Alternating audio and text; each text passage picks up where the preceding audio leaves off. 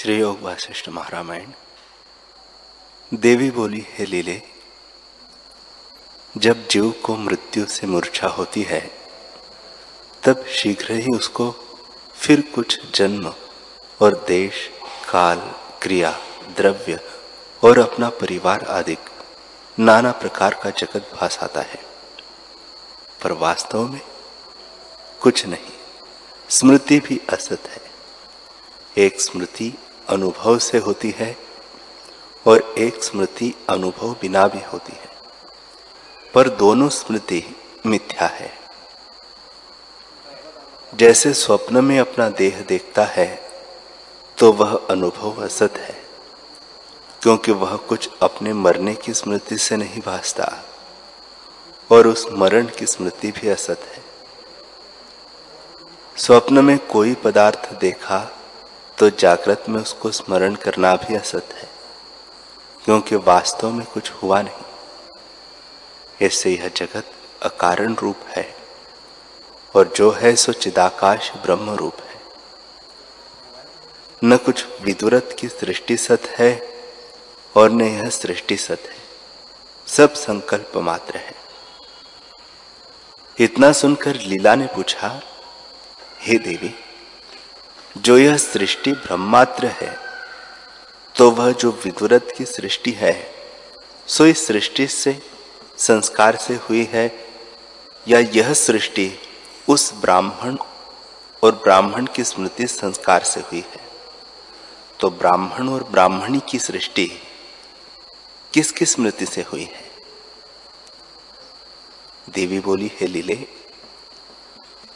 वह जो वशिष्ठ ब्राह्मण की सृष्टि है, सो ब्राह्मण के संकल्प से हुई है और ब्राह्मण ब्रह्मा से हुआ है।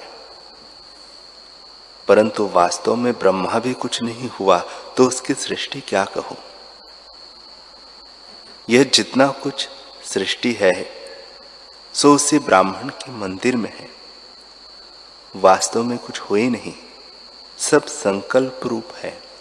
और मन के फुरने से भासती है। जैसे जैसे संकल्प फुरता है, वैसे ही वैसे होकर भासता है।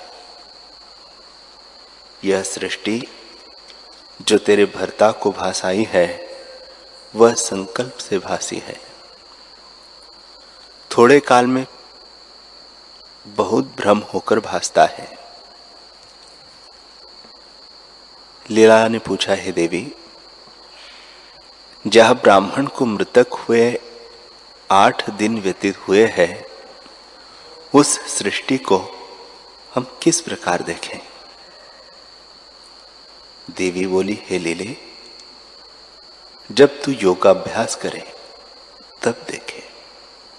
अभ्यास बिना देखने की सामर्थ्यता न होगी, क्योंकि वह सृष्टि चिदाकाश में फुरती है। जब तू चिदाकाश में अभ्यास करके प्राप्त होगी, तब तुझको सब सृष्टि भाषा भाषावेगी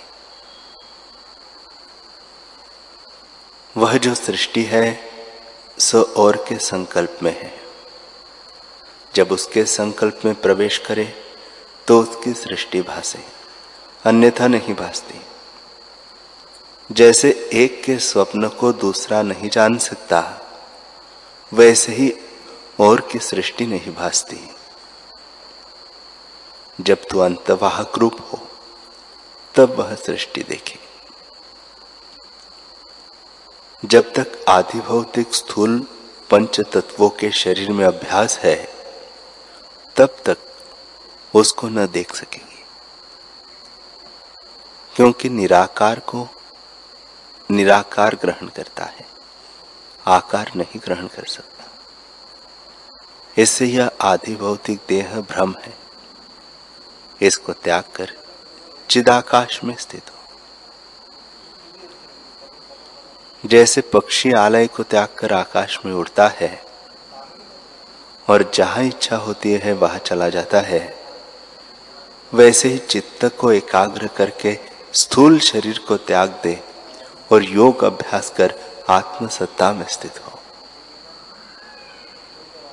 जब आदि भौतिक को त्याग कर अभ्यास के बल से चिदाकाश में स्थित होगी, तब आवरण से रहित होगी और फिर जहाँ इच्छा करेगी, वह चली जाएगी।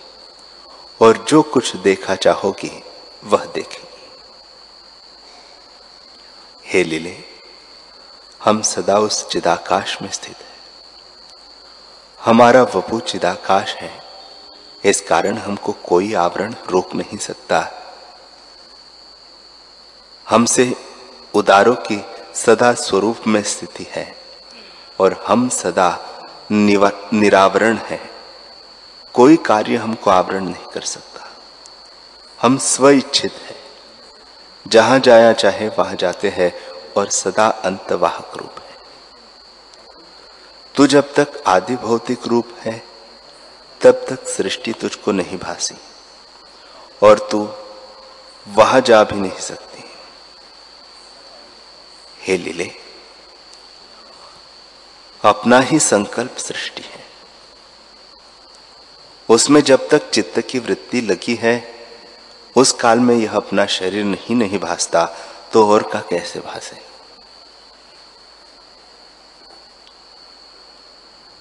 जब तुझको अंतवाहकता दृढ़, जब तुझको अंतवाहकता का दृढ़ अभ्यास हो और आधि भौतिक स्थूल शरीर की ओर से वैराग्य हो, तब आधि भौतिकता मिट जाएगी। क्योंकि आगे ही सब सृष्टि अंतवाहक रूप है, पर संकल्प की दृढ़ता से आधि भौतिक भासती है। जैसे जल दृढ़ शीतलता से बर्फ़ रूप हो जाता है, वैसे ही अंतवाहकता से आधिभौतिक हो जाते हैं। प्रमाद रूप संकल्प वास्तव में कुछ हुआ नहीं। जब वही संकल्प उलटकर सूक्ष्म अंतवाहक की ओर जाता है, तब आदि भौतिकता मिट जाती है और अंतवाहकता आ उदय होती है। जब इस प्रकार तुझको निरावरण रूप उदय होगा, तब देखने में और जानने में कुछ यत्न न होगा। साकार से निराकरण का ग्रहण नहीं कर सकता। निराकार की एकता निराकार से ही होती है, अन्यथा नहीं होती। जब तू अंतवाहक रूप होगी, तब उसकी संकल्प सृष्टि में तेरा प्रवेश होगा। हे लीले, यह जगत संकल्प रूप ब्रह्मात्र है। वास्तव में कुछ हुआ नहीं। एक अद्वैत आत्मसत्ता अपने आप में स्थित है और द्वैत कुछ है नहीं। लीला बोली, हे देवी, जो एक अद्वैत आत्मसत्ता है तो कलना यह दूसरी वस्तु क्या है, सो कहो। देवी बोली, हे लीले, जैसे सुवर्ण में भूषण कुछ वस्तु नहीं जैसे सीपी में रूपा दूसरी वस्तु कुछ नहीं, और जैसे रस्सी में सर्प दूसरी वस्तु नहीं, वैसे ही कलना भी कुछ दूसरी वस्तु नहीं है। एक अद्वैत आत्मसत्ता जो कि त्यों स्थित है। उसमें नानात्व भासता है, पर वह ब्रह्मात्र है। वास्तव में अपना आप एक अनुभव सत्ता है। इतना सुन फिर लीला ने पूछा, हे देवी, जो एक अनुभव सत्ता और मेरा अपना आप है तो मैं इतना काल क्यों भ्रमती रही? देवी बोली, हे लीले, तू अविचार रूप भ्रम से भरती, भ्रमती रही है। विचार करने से भ्रम शांत हो जाता है। भ्रम और विचार भी दोनों तेरे ही स्वरूप है। और तुझसे ही उपजे है। जब तुझको अपना विचार होगा, तब भ्रम निवृत्त हो जाएगा। जैसे दीपक के प्रकाश से अंधकार नष्ट हो जाता है, वैसे ही विचार से द्वैत भ्रम नष्ट हो जाएगा। और जैसे रस्सी के जाने से सर्प भ्रम नष्ट हो जाता है, और सीप के जाने से रूप भ्रम नष्ट हो जाता है वैसे ही आत्मा के जाने से आधि भौतिक भ्रम शांत हो जाएगा।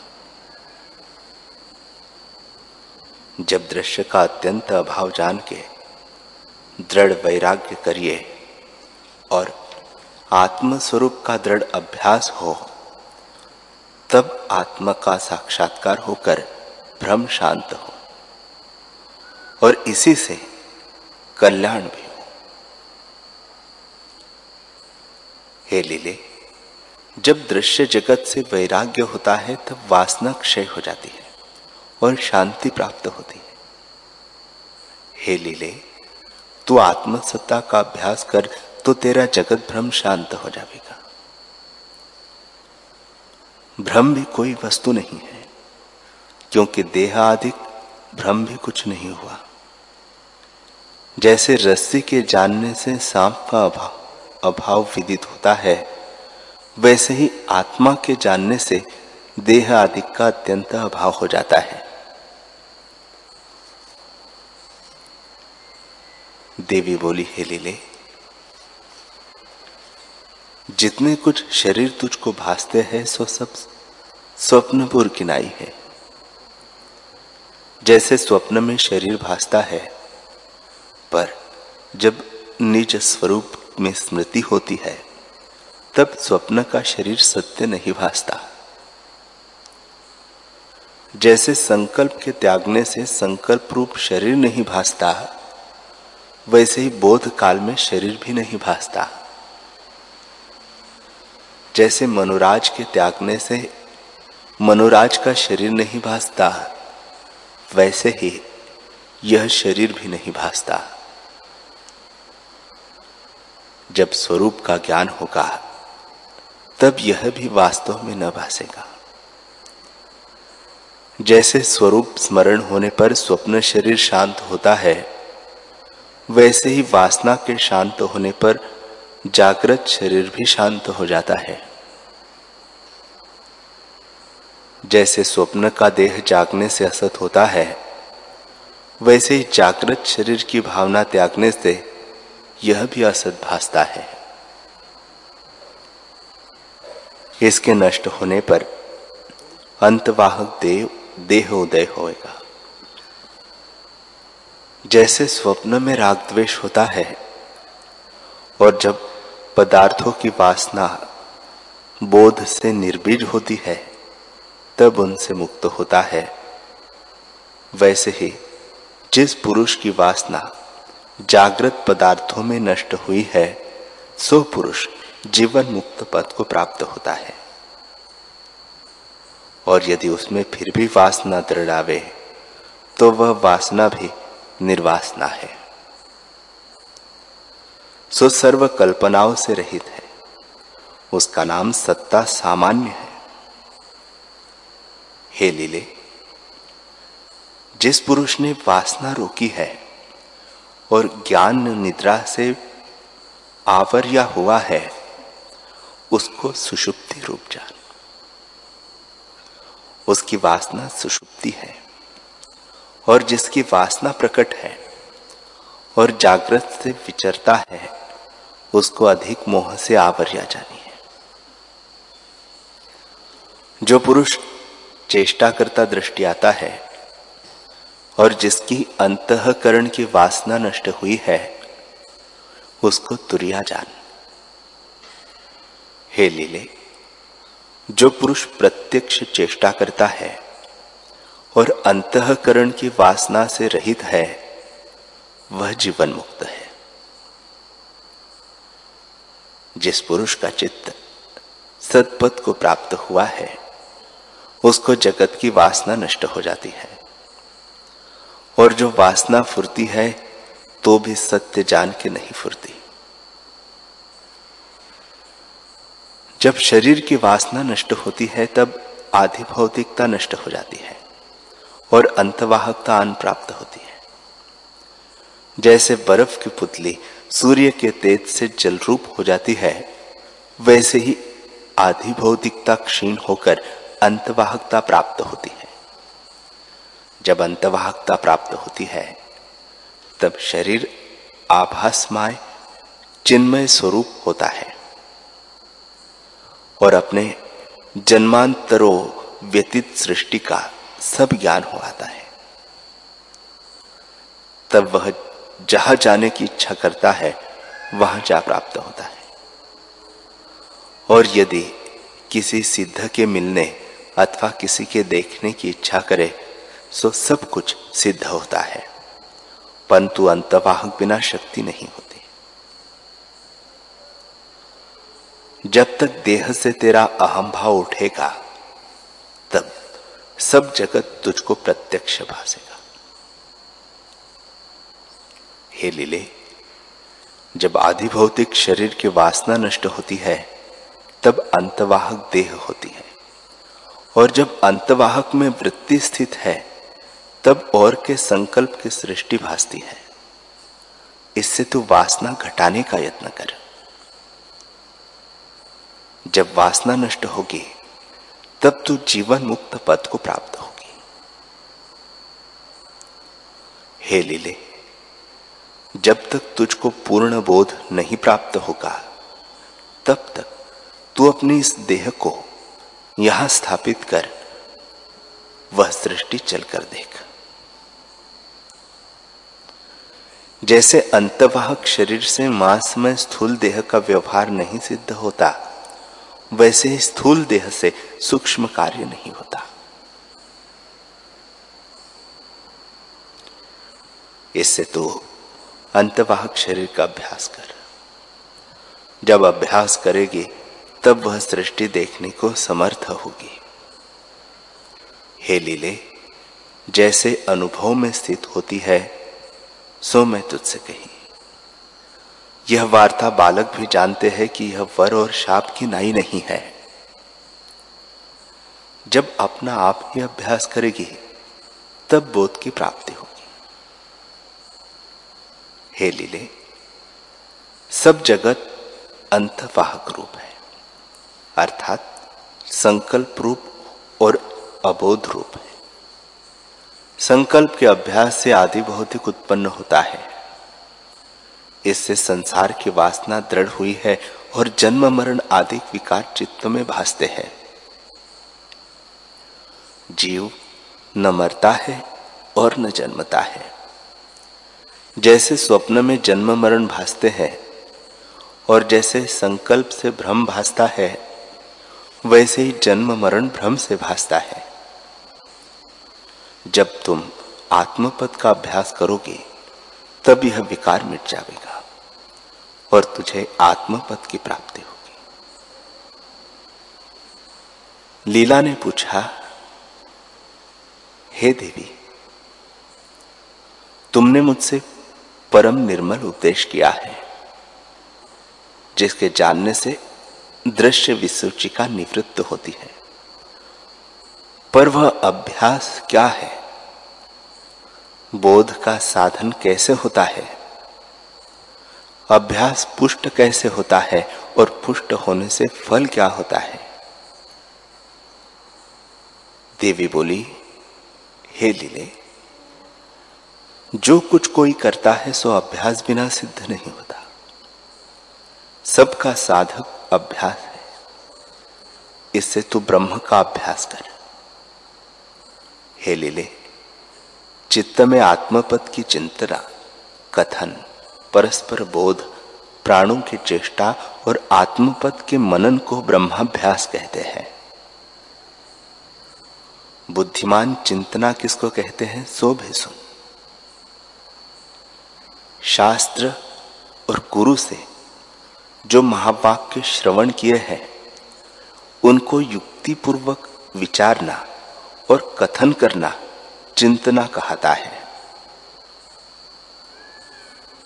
शिष्यों को उपदेश करना, परस्पर बोध करना और निर्णय करके निश्चय करना, इन तीनों के परायण रहने को बुद्धिमान ब्रह्म अभ्यास कहते हैं। जिन पुरुषों के पाप अंत को प्राप्त हुए हैं और पुण्य बचे हैं वे राग द्वेष से मुक्त हुए हैं। उनको तू ब्रह्म सेवक जान।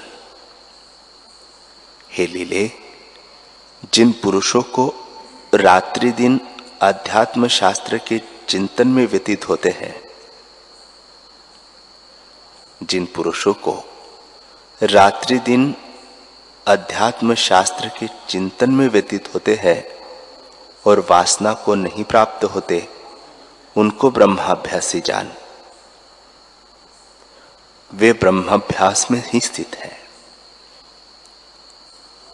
हे लीले, जिनकी भोग वासना क्षीण हुई है और संसार के अभाव की भावना करते हैं, वे विरक्त चित्त महात्मा पुरुष, भव्य मूर्ति, शीघ्र ही आत्मपद को प्राप्त होते हैं।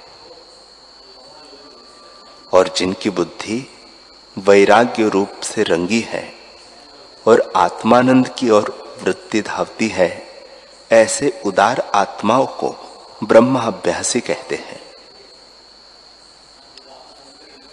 हे लीले, जिन पुरुषों ने जगत का अत्यंत अभाव जाना है, कि यह आदि से उत्पन्न नहीं हुआ और दृश्य को असत्य जान के त्यागते हैं, परम तत्व को सत्य जानते हैं और इस युक्ति से अभ्यास करते हैं, वे ब्रह्माभ्यासी कहते हैं।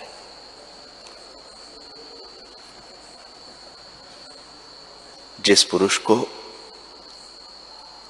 दृश्य की असंभवता का बोध हुआ है, और इस बुद्धि का भी जो अभाव करके परमात्मा पद की प्राप्ति करती है, सो ब्रह्माभ्यासी कहते हैं। हे लीले, दृश्य के अभाव जाने बिना राग और द्वेष निवृत्त नहीं होते। राग, द्वेष, बुद्धि इस लोक में दुखों को प्राप्त कराती है और जिसको दृश्य की असंभव बुद्धि प्राप्त हुई है, उसको यज्ञ अर्थात परमात्म तत्व का ज्ञान प्राप्त होता है। जब उस पद में दृढ़ अभ्यास होता है, तब परमानंद निर्वाण पद को प्राप्त होता है। और जो जगत के अभाव के निमित्त यत्न करता है, वह प्राकृत है।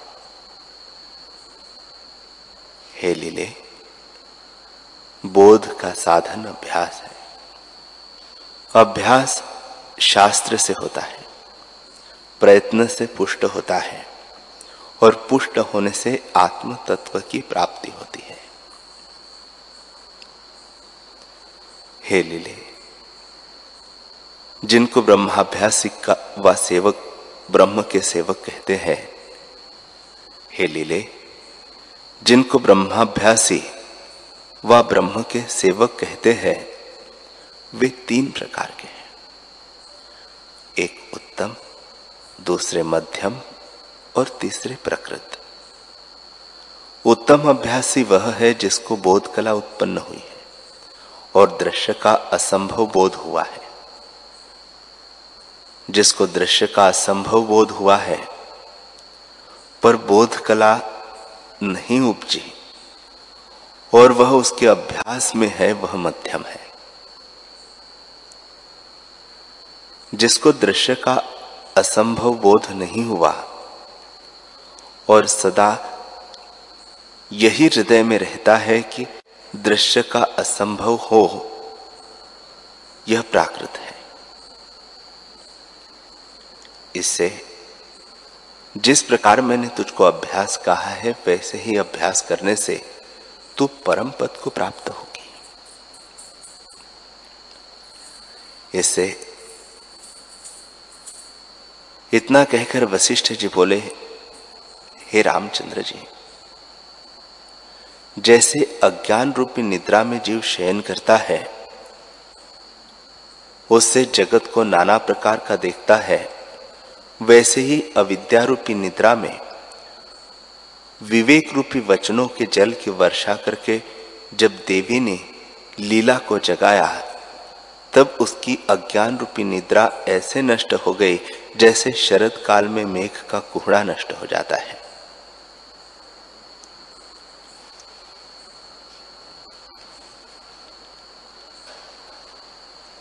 वाल्मीकि जी बोले, जब इस प्रकार मुनीश्वर ने कहा तो सायंकाल का समय हुआ और सर्व सभा परस्पर नमस्कार करके स्नान को गई और जब सूर्य की किरणें उदय हुई, तब फिर सब सभा स्थित हुई। श्री वशिष्ठ जी बोले, हे रामचंद्र जी इस प्रकार अर्धरात्रि के समय देवी और लीला का संवाद हुआ।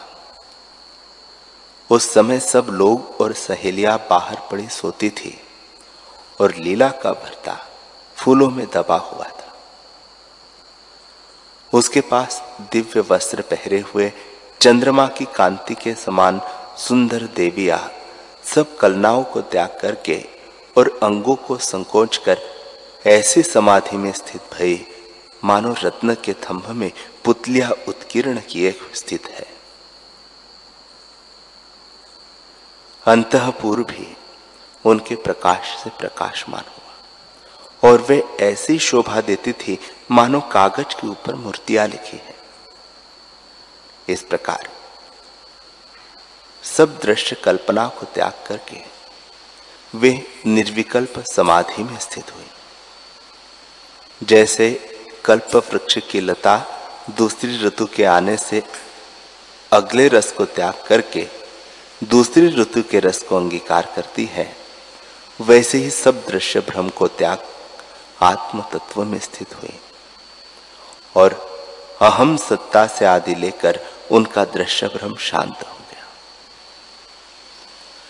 दृश्य रूपी पिशाच के शांत होने पर जैसे शरतकाल का आकाश निर्मल होता है वैसे ही वे निर्मल भाव को प्राप्त हुए।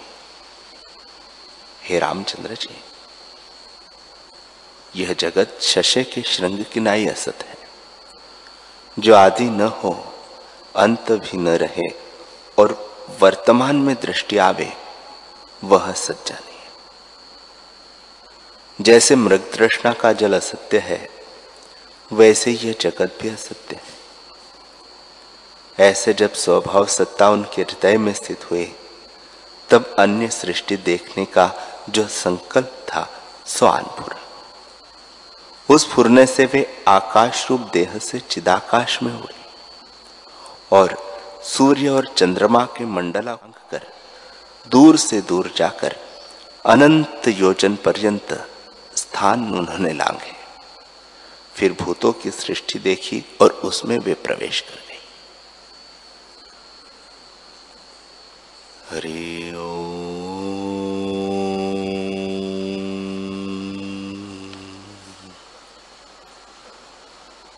हरि